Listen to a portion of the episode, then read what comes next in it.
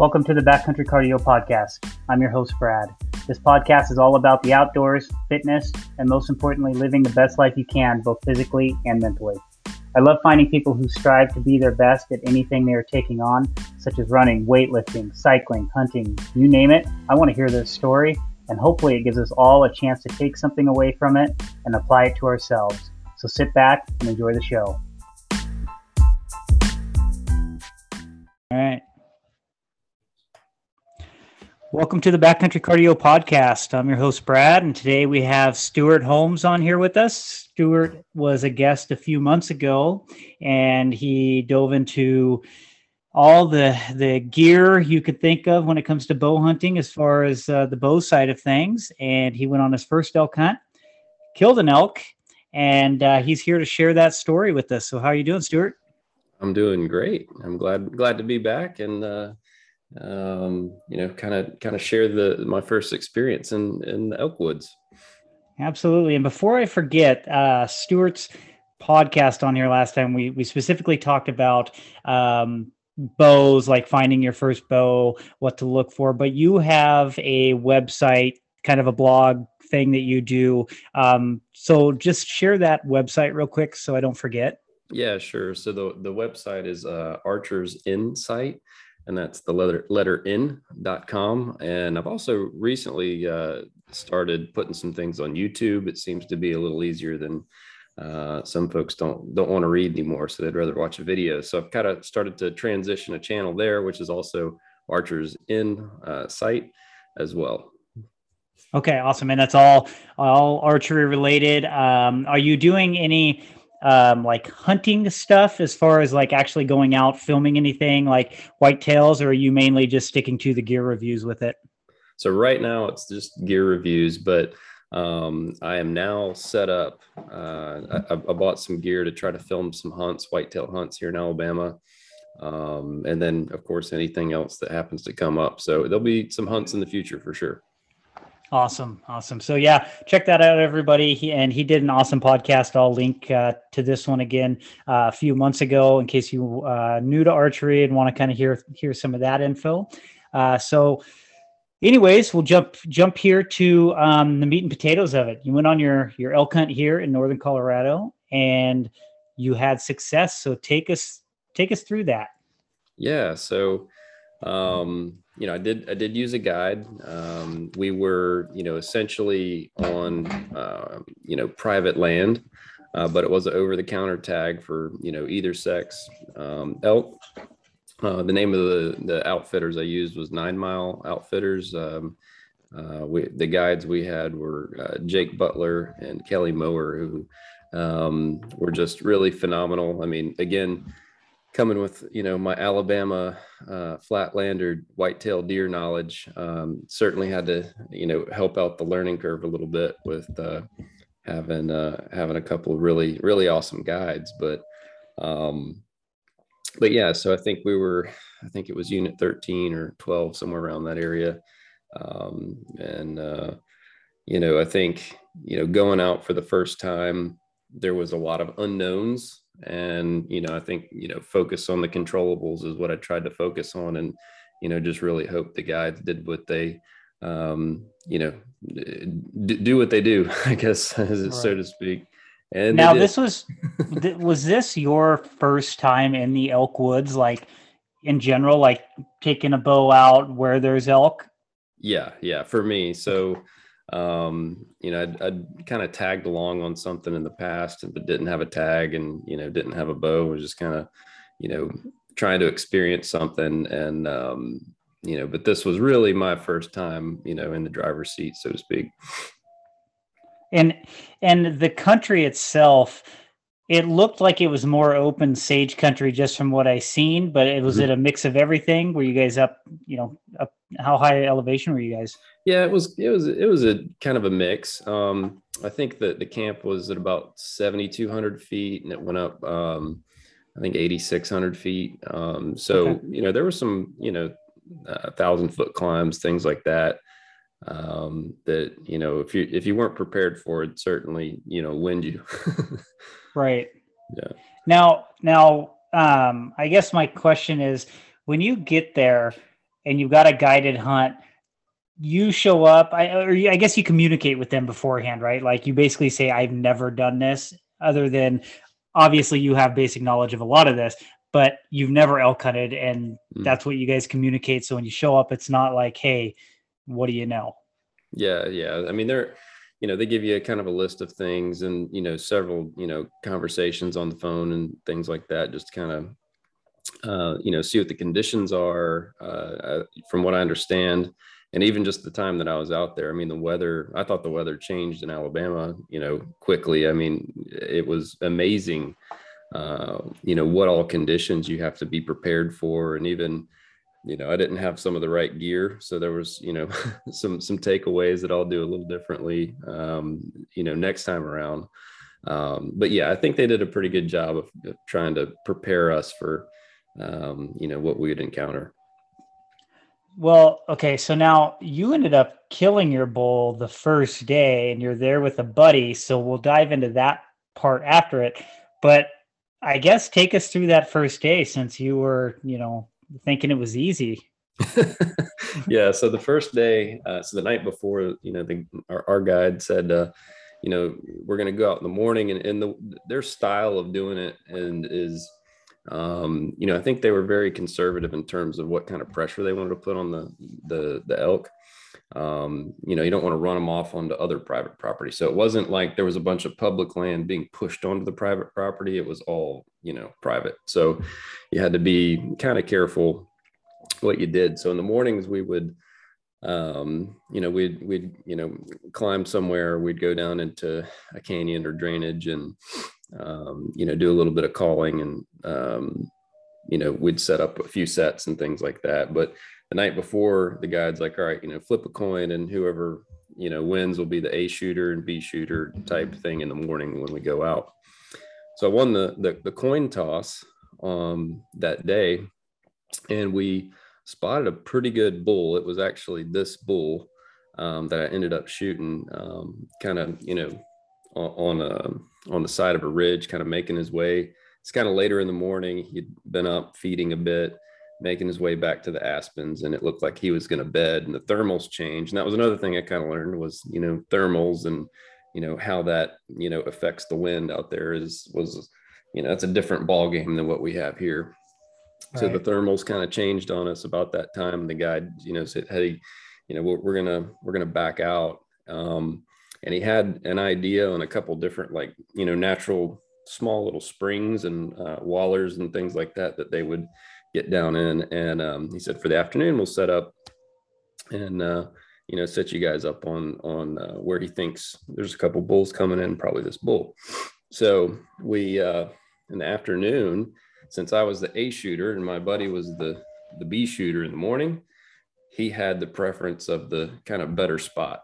Um, okay. So I was actually in the B spot and uh, I had two different bulls come down that afternoon to the watering hole. And you know the whitetail woods i'm used to especially where we are i mean they're just like ghosts. They just show up out of nowhere. You don't hear them they, they're just there.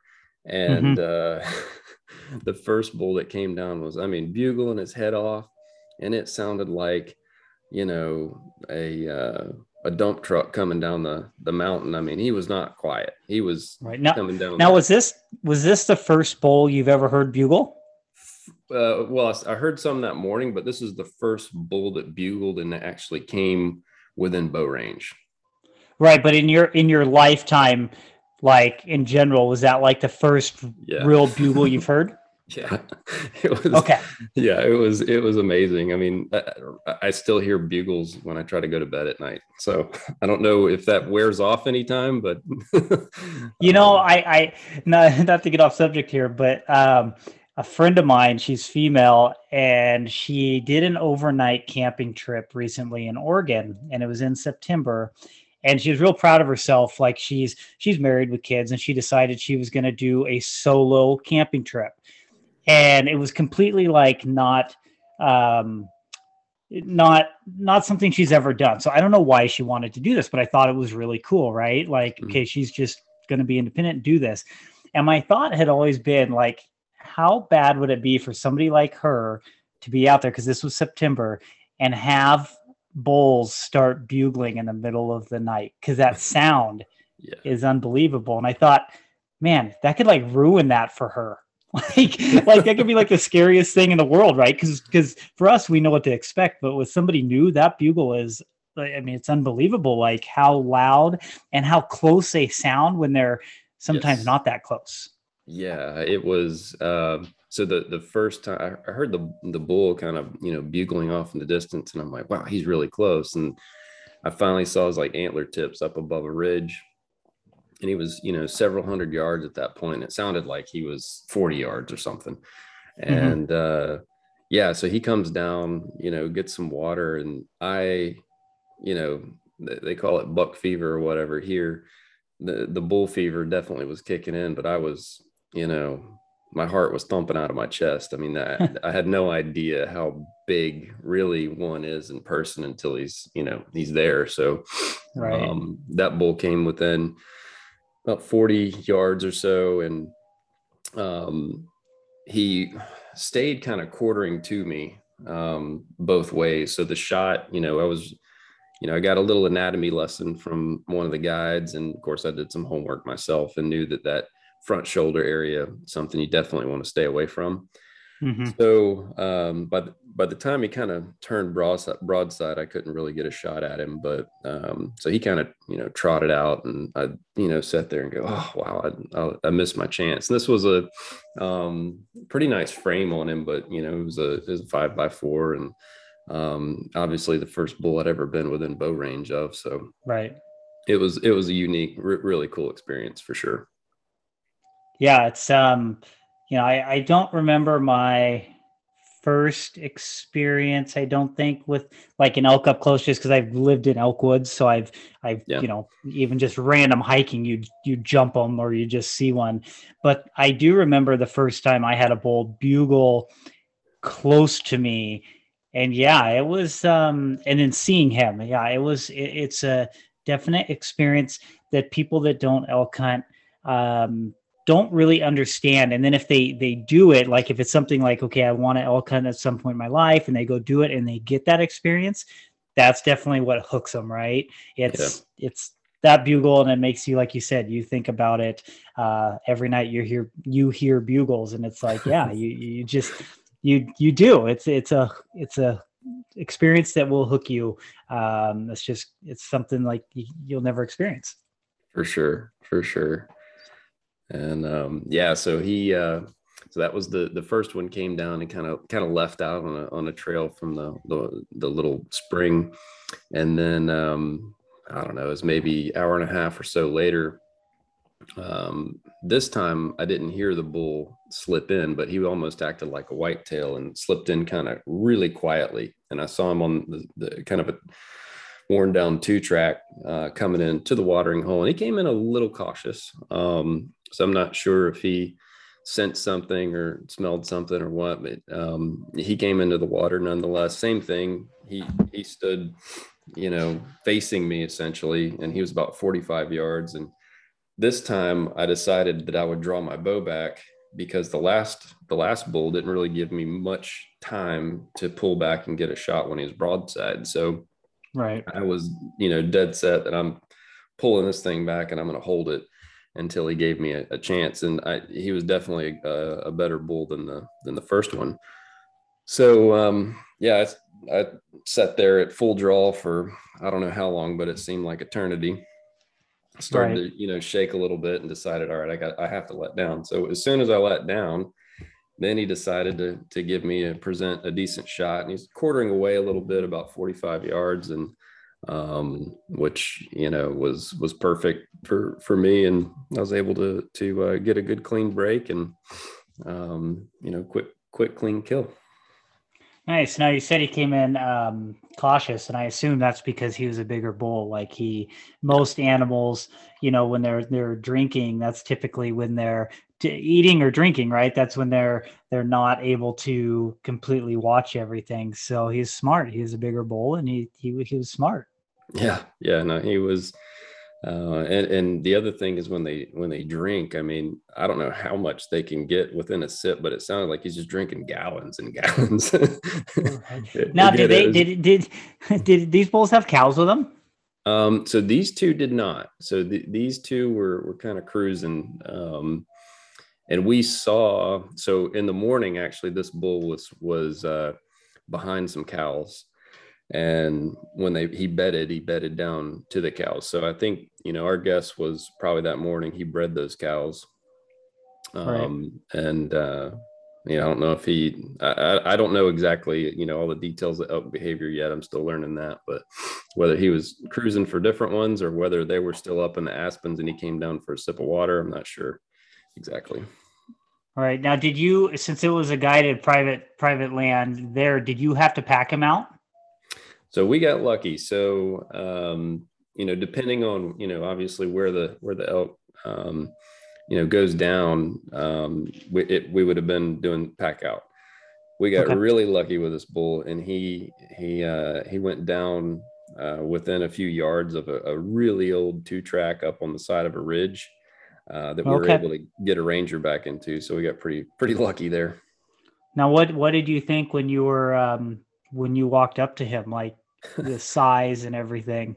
Blew my mind. I mean, again, you know, at 40 yards, they're huge. And right. you know, as you as as we're kind of making our way up to the ridge, and you know, as we're you know following the blood trail, we're being careful.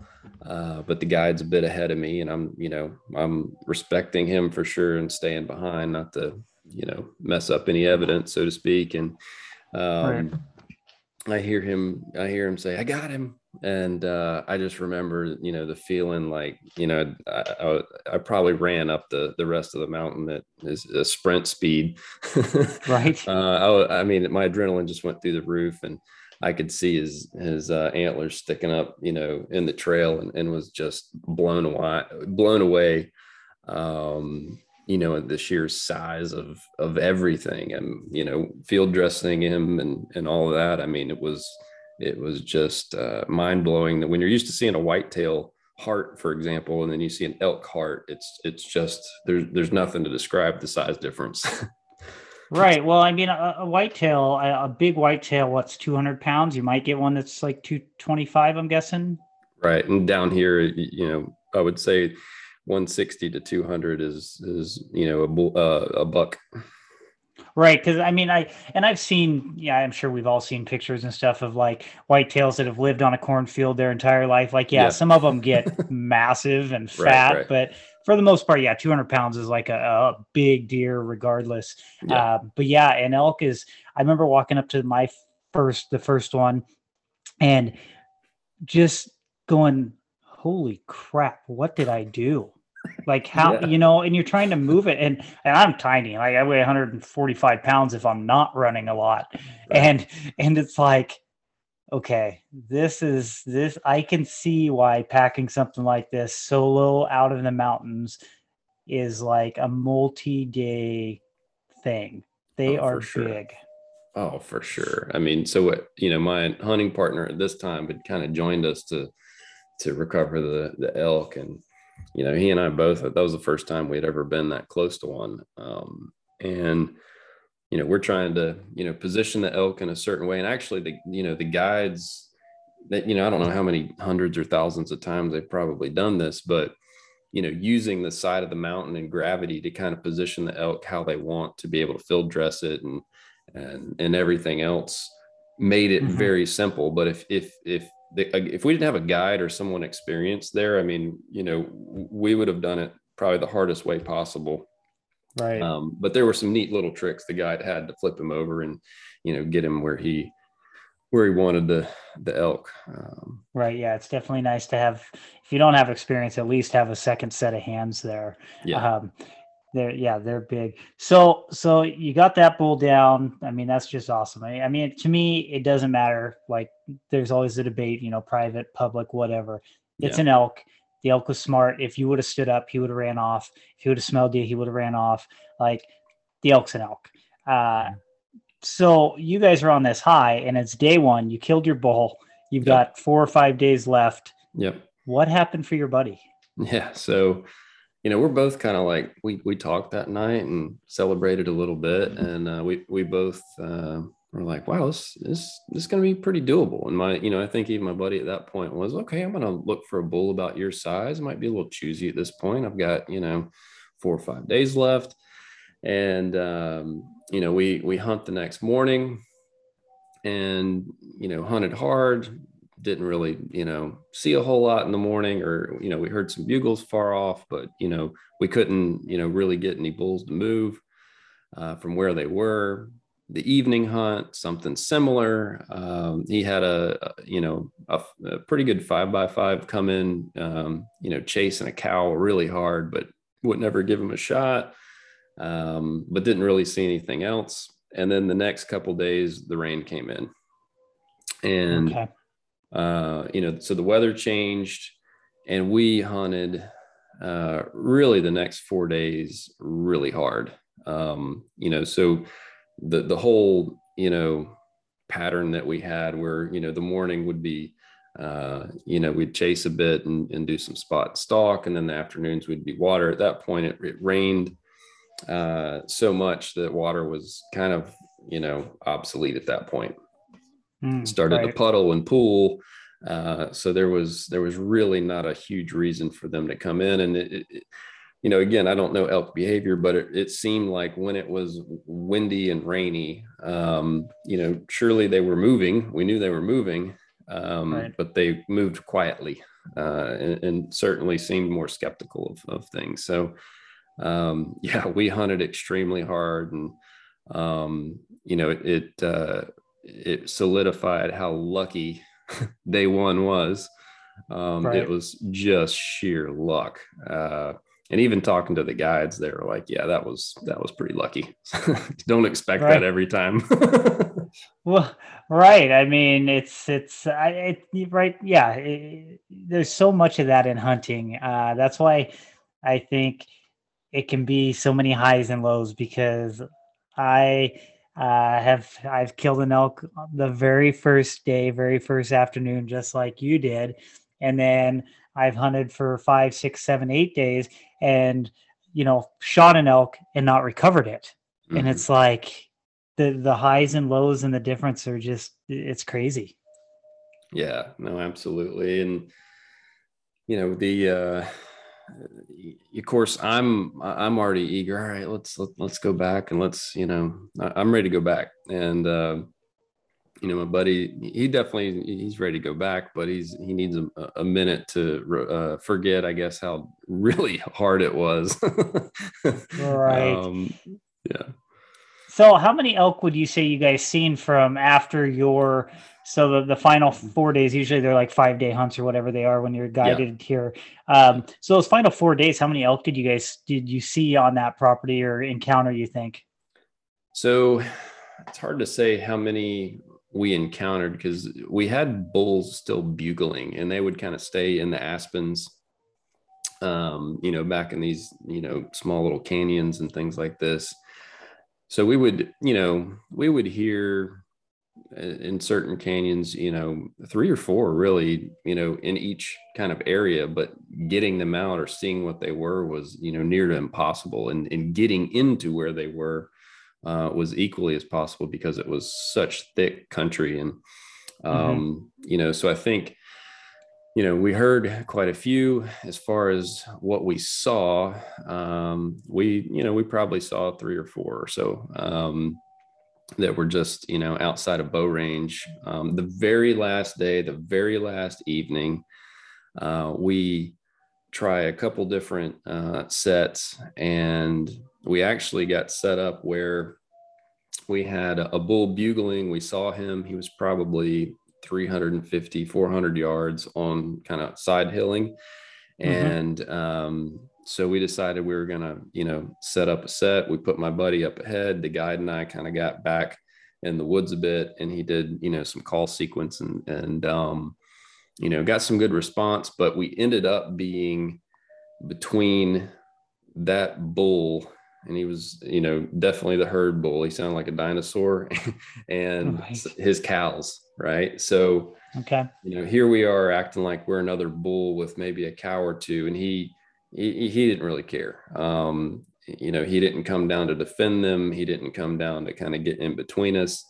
Um, he had his cows, and and you know they weren't going anywhere. So you know we had a it was pretty exciting. Um, you know, it they got really close, but it was again very very thick. Um, you know, probably could have shot a cow or two, but couldn't get to right. the bull bin. Um, well, you know, and now I've heard, and, and again, I, I definitely, you know, when you're talking like Corey Jacobsen knowledge compared to mine, I know nothing, but I have heard that cows kind of know what bull they want to be bred by. Mm-hmm. Uh, typically, you know, they know a younger bull from a bigger, older bull.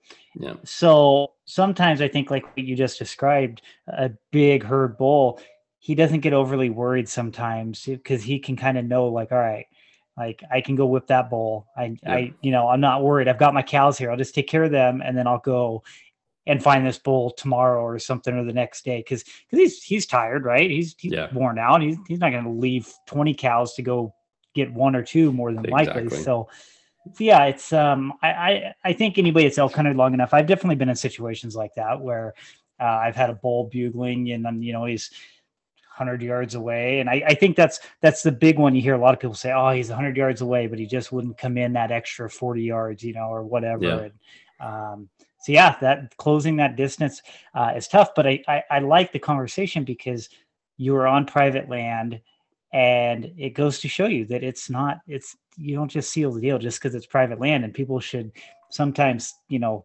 not get so focused on private versus public because anything can happen with elk. Yeah, I think I think the you know probably the biggest difference between the the private and public is you're not you, you're really dealing with the elk in their and they're doing their thing without too much human intervention, right? So I think on right. public you're having to think not only like what an elk is doing, but probably what other hunters are doing. You're probably having to you make a play off of their play um, so there, there's kind of two dynamics, I would think, but it's it's definitely not a given. Um, yeah, the, the last you know the last four and a half five days or so was was not a given for sure. I mean we we walked our butts off. We you know we're drenched. We were frozen. We were sweaty, hot, and sunburned. I mean everything in between. It was um, certainly not easy by any means. That's awesome. Yeah, I mean, congrats, man. That, that that's cool. Regardless, um, you know where it came from. I think it's just awesome. Anytime somebody kills an elk, especially their first elk. Uh, so, what did you do as far as training? Because you live in mm-hmm. Alabama. I'm mm-hmm. assuming you're close to sea level. You're coming out here to eight thousand feet. What was kind of your training regime for being ready for this hunt? Yeah. So initially, um, you know, my, my kind of typical training schedule is, um, you know, I have a good mix of weights uh, and then I do some cardio. Um, but, you know, I got to talking with um, a guy on Instagram, Kyle uh, Herbers, who he does training and he'll do programming. And he's also, he's in Florida and he okay. also elk hunts. So actually he was in Montana while I was in Colorado. And, um, you know, he, he definitely understand sea level to you know elevation what we right. battle and um, he did some programming for me for uh, a couple months before this. So I, I, went off my normal schedule and you know he incorporated a lot of um, you know really elk hunting specific i would say HIIT type of workouts mixed with cardio. Right. um, and i actually found it really now um, pretty useful because I'm, I'm able to get a, a really broad range of, of training stresses in a very right. short amount of time. Right. So um, I would find that, you know, the, the 50 minutes that I would do, usually those workouts would take me 50 minutes. Um, you know, I'd do that two days a week. And then, then I would have a cardio session, which I would either run or, or cycle. And I would find the days that I'd run or cycle that actually I was I felt like I was in better shape than just pounding pavement every day. Um, yeah, it was interesting. But, I mean, maybe it's just how my my body responds, but um, you know, so we did a you know a ton of step ups. I'd train in my my pack. I would train with my boots on. We would do um, certain workouts. You would you would shoot under duress. So mm-hmm. um, you know you might be doing some sprints and then go shoot your bow, or you might be doing burpees and then shoot your bow. And we would you know gauge for group size. You'd back up. I think you know we got out to 50 yards on a certain set of you know you know getting your heart rate up and shooting and uh, shoot a group of a few arrows and, and see how you did. So I found that extremely helpful. I was I was very prepared, um, or as much as I could be, you know, given that sea level. Right, and I think a big one uh, people forget when you're talking about cardiovascular uh, performance. Ultimately, uh, the stronger your cardio system, uh, the quicker your heart rate will come down. So, mm-hmm. what you just said with um, you know, shooting under duress.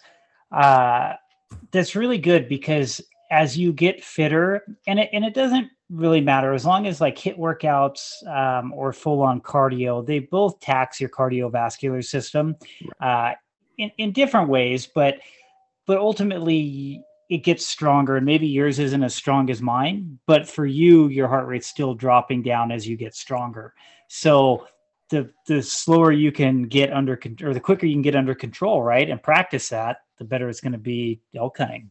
Yeah, no, definitely. And I, you know, we you know we'd go to Colorado or certain areas to to ski, and even just going to ski, you know, going from sea level to you know, in those cases you're above 8,000, 10,000 feet. Um, I could tell, you know, I wear my Garmin almost everywhere I go, and I could tell that you know, my resting heart rate was definitely higher than what it normally is just because of the elevation. So I think this was, you know, for me, it was a good test to see what a focused training schedule would would do.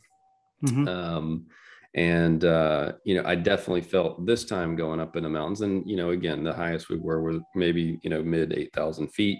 Um, but you know, again, I, I, I felt um, like my body definitely you know dealt with it better um, than it would have if if not well and you know my my thought process on that isn't it oh like yeah i'm a big cardio guy i love cardio and and my mindset is okay the more cardio i do the better i'm going to be but i think for anybody if they're having fun doing a certain thing ultimately that's what matters right yeah. like you are enjoying it you're still getting in better shape you don't have to do what I do. You know, what I'm saying, like I, am going to run 10, 12, 14 miles hard workouts. You don't have to do that. Like if you're enjoying no, yourself, you're going to get into shape. And my way is probably not the best way. And there's not one size fits all. So, um, yeah, if you enjoyed it, you felt good, then by all means, why, you know, why try something else or do something else? So yeah, that, that, that's awesome. And does that guy, um, what's his Instagram name? I assume he does this for people in general. Yeah, um, yeah, his name's Kyle. Actually, I don't, I can't remember his name. I'm about to look it up right now as we. Yeah, it's just Kyle Herbers. So Kyle, and then his last name is H E R B E R S. Okay. Yeah, I'll um, I'll just I'll, I'll link him in the description just so people know. Um, you know, maybe does he have a big following? Um, I mean, not not, not huge. Uh, I would okay. say he's probably somewhere around 600 followers or something like that. And okay. I think he ended up following me and asking me some bow questions and you you know me with archery tech. right. So uh, and then we got to talking later and hunting, you know, talking about hunting and everything else. And um, you know, I'd asked him about you know fitness. He's in incredible shape. Um, right. Kind of asked what he did. So so here's here's kind of a final question we will end this with is what is the number one thing you would recommend to somebody coming out here for the first time? Like would it be don't overlook your fitness, don't overlook I mean it all comes into play, but like what is one big tip or a couple big tips you recommend for somebody that's going to come out to 9,000 feet and try this for the first time?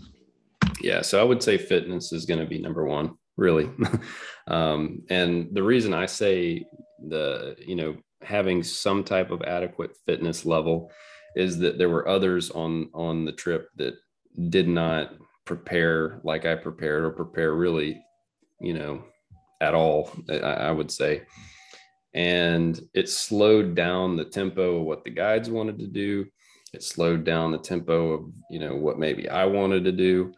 And um, I think that you, if, if you go out there knowing that you can reduce limitations, that's one thing right. you can guaranteed do to you know kind of release you know limits is is your fitness level.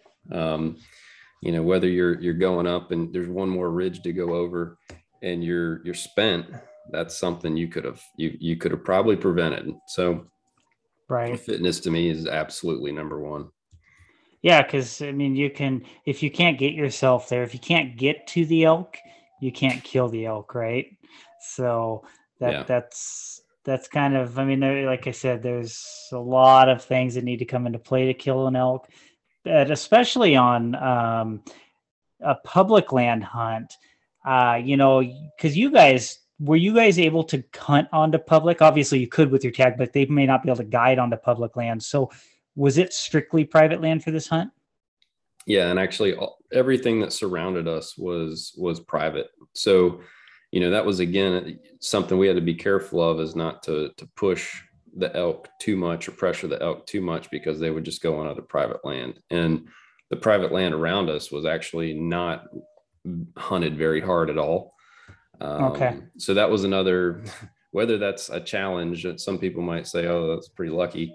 Um, but actually that was a bit of a challenge because you know you you could you can certainly start to blow out certain areas if you're not careful Absolutely. And uh, what I was getting ready to say is, you know, when you're especially on a public land hunt, uh, you know, when you have all those other hunters in every drainage, it seems like you could end up walking, you know, 10, 15 miles a day, mm-hmm. not finding elk. And you get really tired when you don't see elk or hear elk.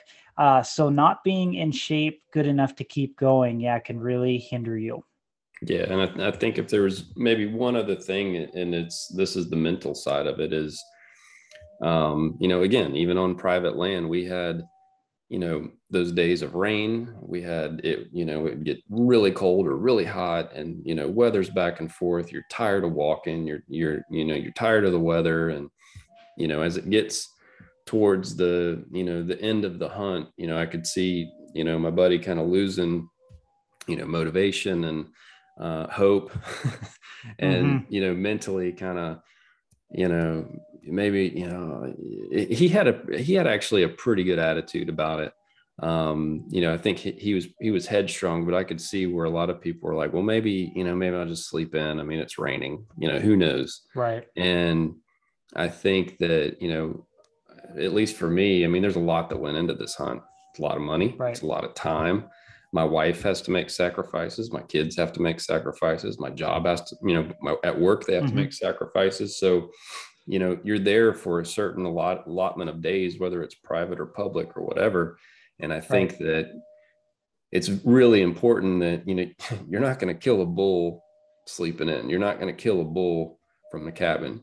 You're um, you're not going to kill a bull feeling sorry for yourself you know sitting down and you know catching a breath and right. I think that there is a mental aspect that, you know, you have to look at it as we get to do this, not I have to do this. And, right. you know, to me, that's, you know, really important and is having your mindset right and being, you know, thankful and gracious to have the opportunity to get to do something like that. Absolutely. You know, my buddy Mac, who is probably, I mean, there's tons of great hunters out there. He's the, probably the best hunter I personally know uh, just kills stuff all the time. But he he always tells me, says, you know, set expectations for your hunt. Mm-hmm. Meaning for him, it's more, you know, he's got tons of times to go, no kids. Um, you know, his wife's big into hunting. So for him, it's okay, I'm gonna kill X size animal or I'm going home without one. And he doesn't care. But he'll tell people like, okay, if you've got four days to hunt, you've never been there, you know set an expectation of okay my goal is to hear bugles, get close to bugles, especially if you're a new hunter, whatever, but don't don't set yourself up for failure necessarily. Like, you know, mm. so so yeah, if you want to kill an elk, say, okay, I'm going to kill an elk. And if I don't, okay, yeah, I set that expectation and it didn't work. I got to live with that.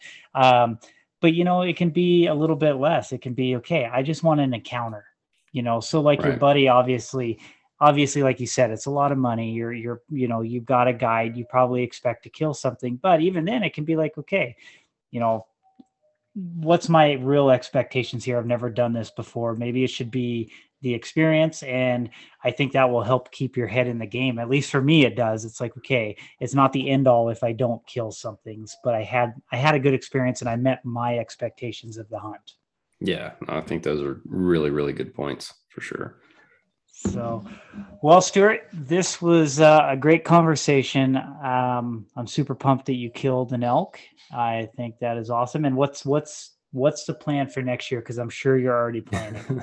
yeah, so next year I'll be back to Colorado for sure. Um, you know, I think that you know again without without the help of guides, I think our our you know chances instead of you know call it 50% would have you know been the typical i think you hear 10% chance probability um, and you know so i think with them they they were they were great guides great piece of land really cool piece of property um, so super fortunate to have them. So I, I, think we'll we'll definitely be back for that. As as far as anything else, I mean, um, the West certainly has my heart.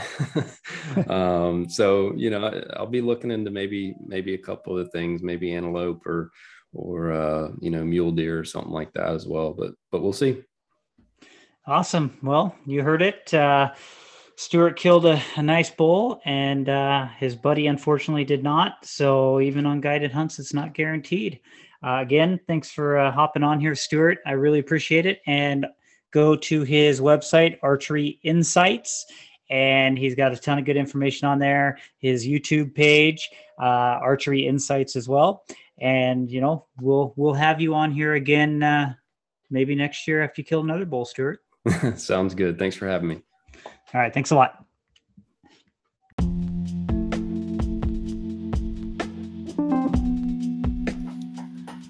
Thank you again for listening to today's episode of the Backcountry Cardio Podcast. I'm your host, Brad, and today's episode was with Stuart Holmes. Uh, you can find Stuart on Instagram at s.g.holmes. And as always, you can find me at backcountrycardio.com or on my Instagram page at backcountrycardio. Thank you again.